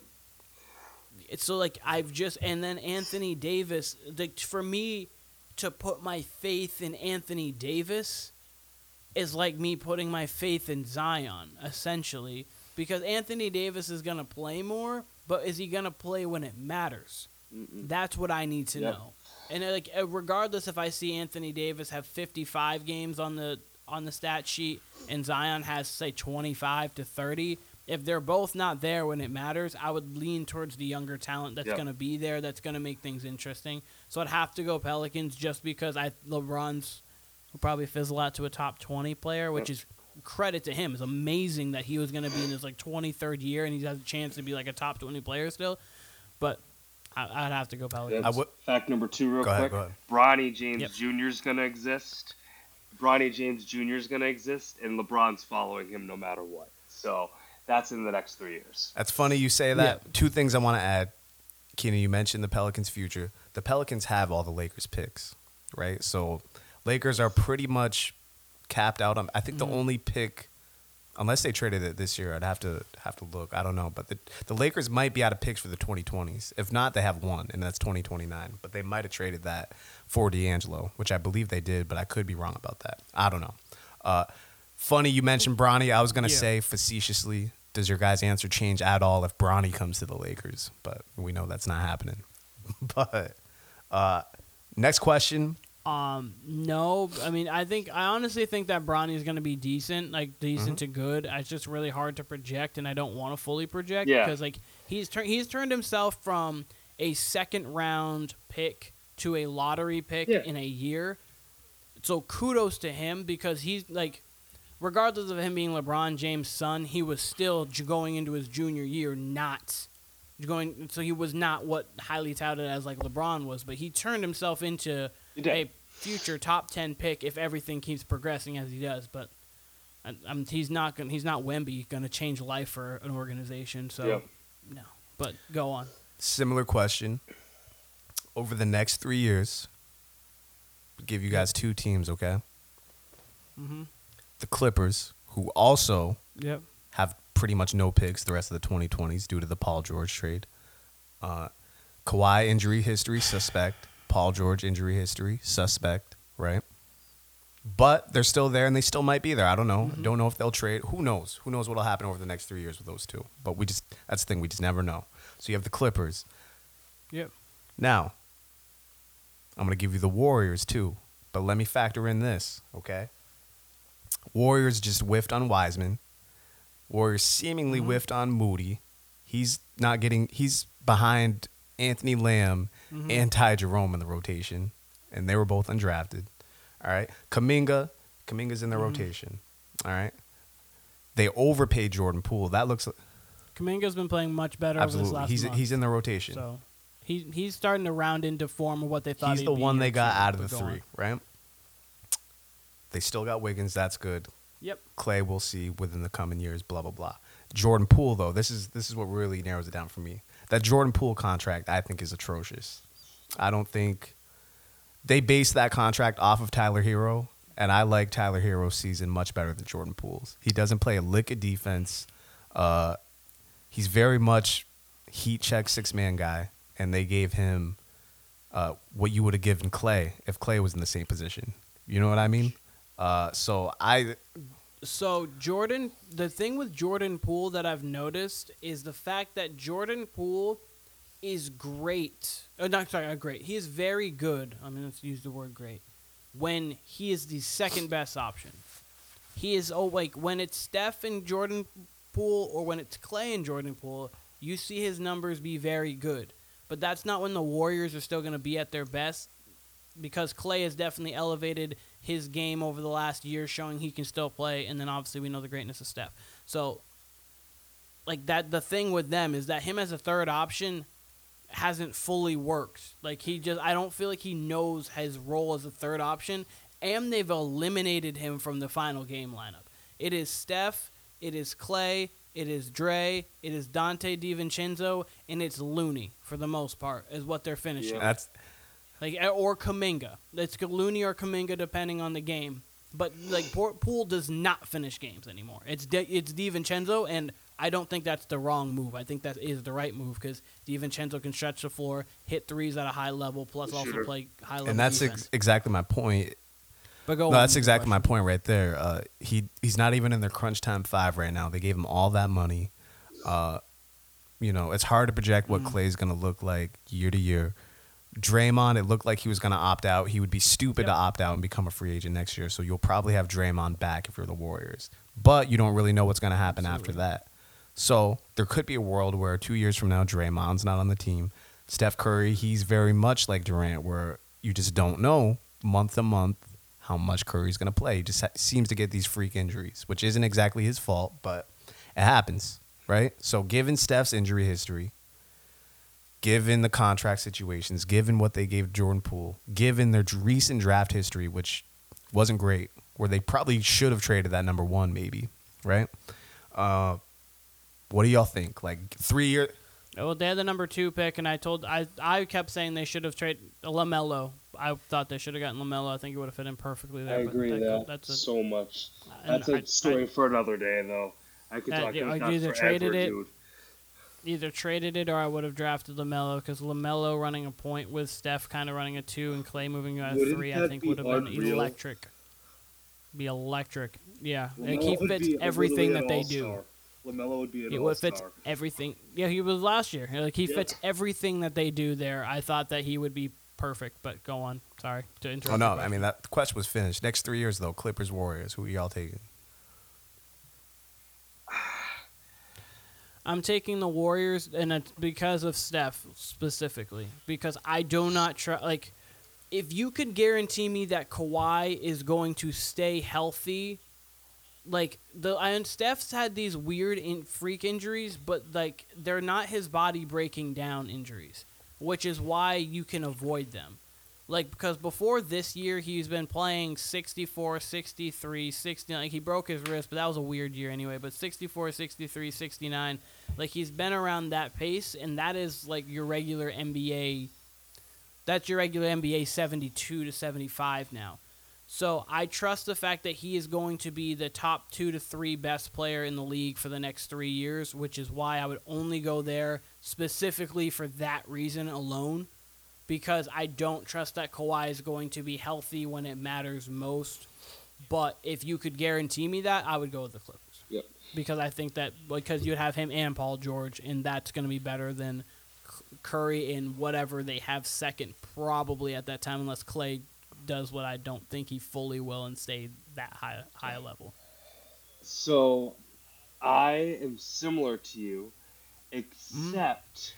I could see if the Warriors make moves in terms of if they can move Klay Thompson somewhere for some value, ah, they and put some new people around Steph, make You have to remember Wiggins is there too. I know. Wiggins is too. I, I I just forgot about him just barely, but Wiggins is there. He's still younger. So Wiggins younger. yeah. If they could make Poole more of a second scorer type person, and really, it's all down to money. Both those teams spend a lot of money on players that I honestly don't even love. I don't love the Eric Gordon move, to be honest.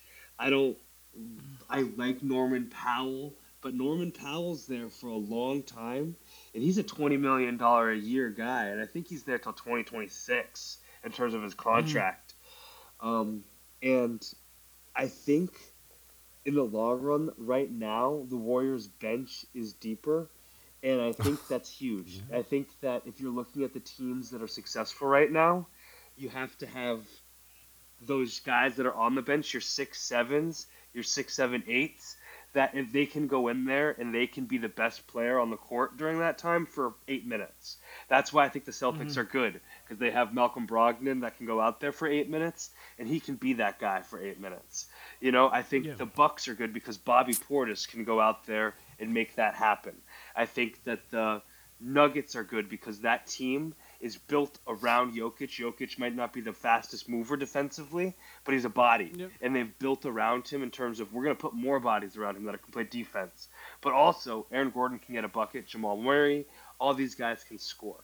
Um, I think that the Warriors have a deeper bench. I trust um, Steve Kerr more than I start, trust um, Ty Lue. What's his name? Tyronn Ty Lue. Um, so I yeah Ty Lue. So I'm going I'm going Warriors. Even if Kawhi and Paul George are healthy, um, I could see Paul George saying adios, and I could see Kawhi Leonard saying peace as well. So that, that, those, that's, that's my aspect yep. of it too. That's my aspect. I'm going to respond to that so I'm going. I'm, I'm going to respond to that and say the last two questions that I asked, this one and the the Lakers Pelicans, I don't really know the answer to. I'd probably lean towards Pelicans with the other one just because of the picks. This one I have no idea. All right, just because of the money mm-hmm. doled out. I do want to. I, it's tough. I want to say this. Tough. I disagree with your point about Klay. I don't ever see the Warriors moving on from Klay. I don't think Steph would ever allow that. Uh, I think you will be able to get to the point where the league's going with this money and the television deal that comes in in a couple years, the contracts are going to be fucking insane. Mm-hmm. Like you mentioned, Norman Powell being a twenty million a year player. That's going to be whatever Norman Powell is now in like three years. It's going to be a forty million dollar player a year, which is insane to even think. Like that's where we're going to be at, or mm-hmm. even like a thirty-five million dollar player. So crazy. So, uh, mm-hmm. you know, I disagree with like I think. Oh, my point I was getting to there.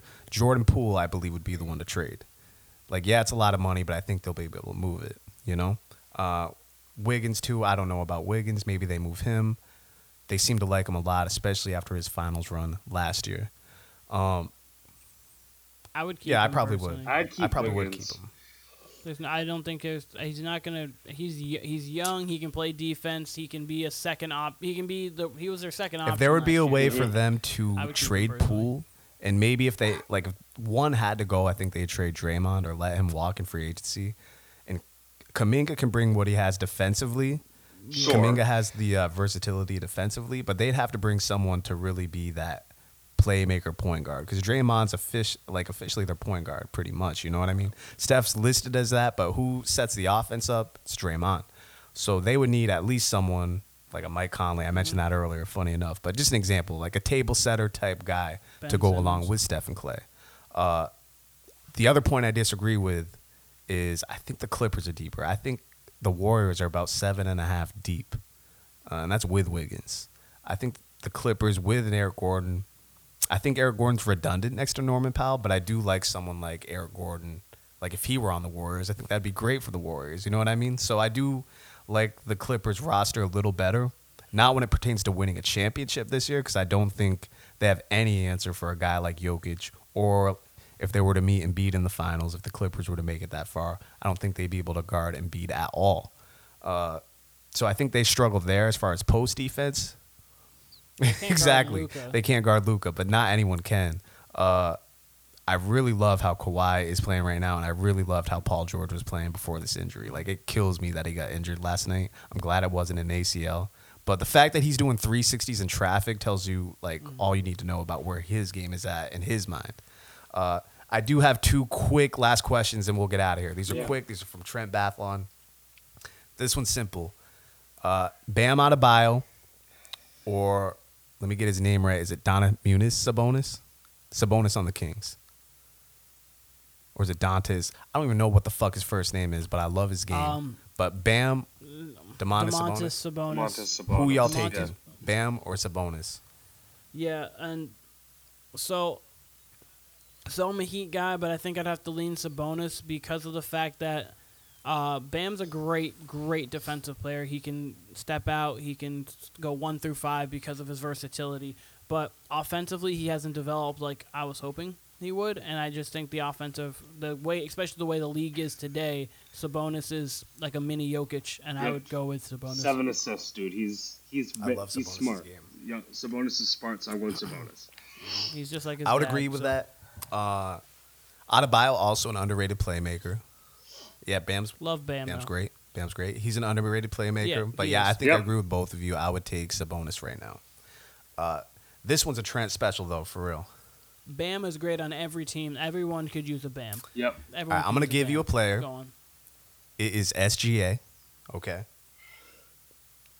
And I'm gonna give you a list of players. You just tell me both of you yes or no Mhm. if you take SGA over all of these players. Okay. Uh, I'll spoil it right now and say Trent. Okay. Trent's opinion. He said he would take SGA over all these players. So I'm gonna go in reverse order as far as uh, Yep. level of talent. I'm gonna go in reverse order here. Would you take SGA over Bradley Beal? Okay. Yes. Yes. I'd agree with that. Would you take SGA over Zach LaVine? Yes. Yes. 100%. I agree. Would you take SGA? These two are tough. I don't. Where am I going to order this one? All right. Would you take SGA over Jaylen Brown?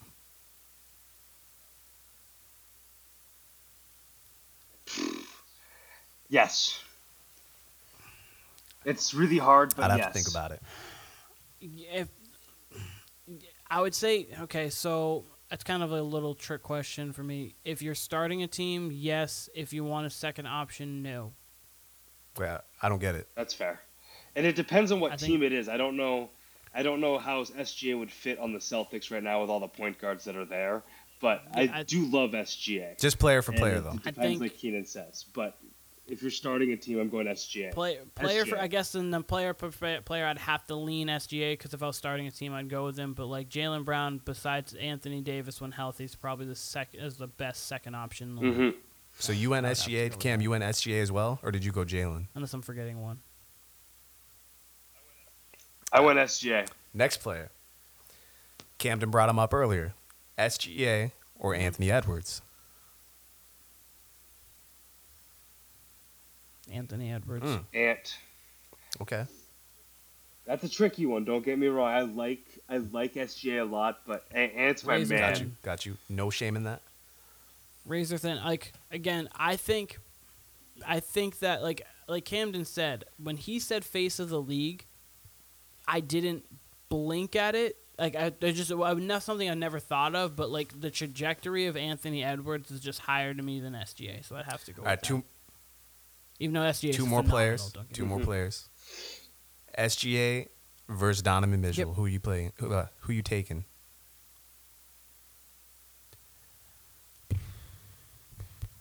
Donovan Mitchell scored 71 points in a game. I would have to say Donovan.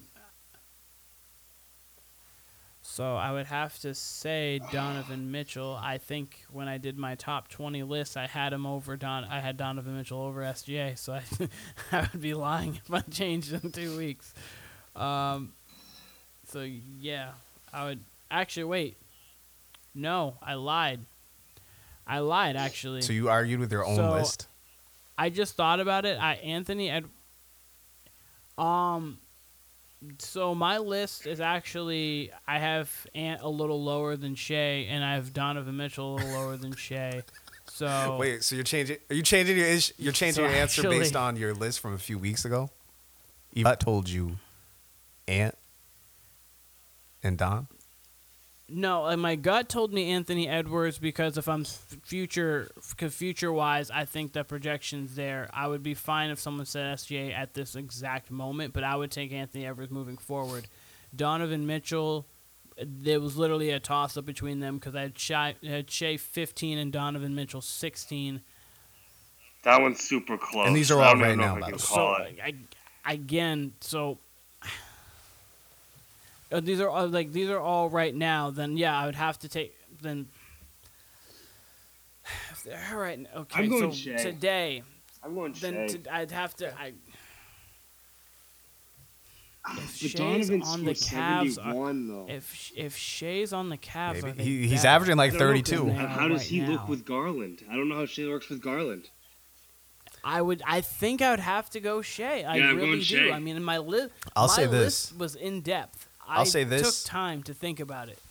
I'll I say would this have to before I say do my last I player guess. that I'm going to compare him to, or give you the either or for. Um, I think you know you guys mentioned how malleable KD is and how you can throw him anywhere.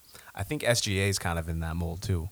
I think you could throw SGA on any team and he succeeds. I think he could be a point guard for you, and I, think he could be a absolutely. scorer for you. Clearly, he's averaging 32 a game, but uh, yeah, I think he could do either or at a high level. But my last one, or I should say Trent's last one, SGA versus Devin Booker. Who you taking? No, Book? Devin Booker. All right, that was Book. pretty cut and dry. It was Book. pretty cut and dry. Look, That's every day for me. look, yeah. Cam. I want to say this. Yep. Please come back on before the playoffs. All right. Love to talk ball with you. Second, Yes. second from the Warner man. Brothers podcast to you. Yeah. We deeply apologize for keeping you up this late. We know you got students to uh, attend to tomorrow, but we definitely enjoyed this NBA talk. I sure And do. look, we man. planned for this I had a for sure. though. This for was sure, we planned Yeah, for this, to be great. like an hour twenty at the most, and of course, it went to uh, nearly two hours. But hey, that's what happens when you guys talking ball. What did it get to? 143 at the moment. But- Yep. But what I was gonna say, Kamden, I love talking with you. I mean, we have a Hey, nice man. fantasy rivalry, so Yes, it's do. like everything's been great. We've been, I mean, I've been friends with you for over a decade. It's been now, a so long it's time, been man. Complete, been been a long, long time. Um, I obviously Kyle always great. I guess you've been my brother for 25 plus years. I guess so. I guess it's been dope. Um, but also, as I mentioned, I wanted to look out. I'm going to be having a little mini series of top 15 MVP seasons over the since the merger For sure. pretty much over the last like 55 years. It's going to be hopefully going. I'm putting it together. I'm about done, so hopefully in within two weeks I should be starting the little series I'm hoping to do with that. That's so dope. just be on the For lookout sure. for that Yeah. as well. That's dope. I love that. Absolutely, fun. we got a Good lot of stuff in store on the Warner Brothas Yes. podcast in the near future. Cam, once again, thank you for coming on. Uh, come back on within two two weeks. Thanks two weeks. Can we have you back on in always two weeks? Is that possible? It's a pleasure. In between the playing games? I'll be back. Yes, you can. And maybe we Yeah, do maybe it on a Awesome. maybe we it do on a not do it on a school night. if we do that, I won't have to catch up on sleep. I mean, I'm gonna need like seven days for this one. for sure. I'm gonna need seven days to catch up on sleep. For sure, today. for sure. This was the Warner Brothas podcast. We appreciate it. Yeah, buddy. Absolutely. thank you guys so much. This was the Warner Brothas podcast. Like, subscribe, follow, review, all that. We'll be back next week. Cam, great NBA talk once again. Keenan, great talking to you. We're out of here.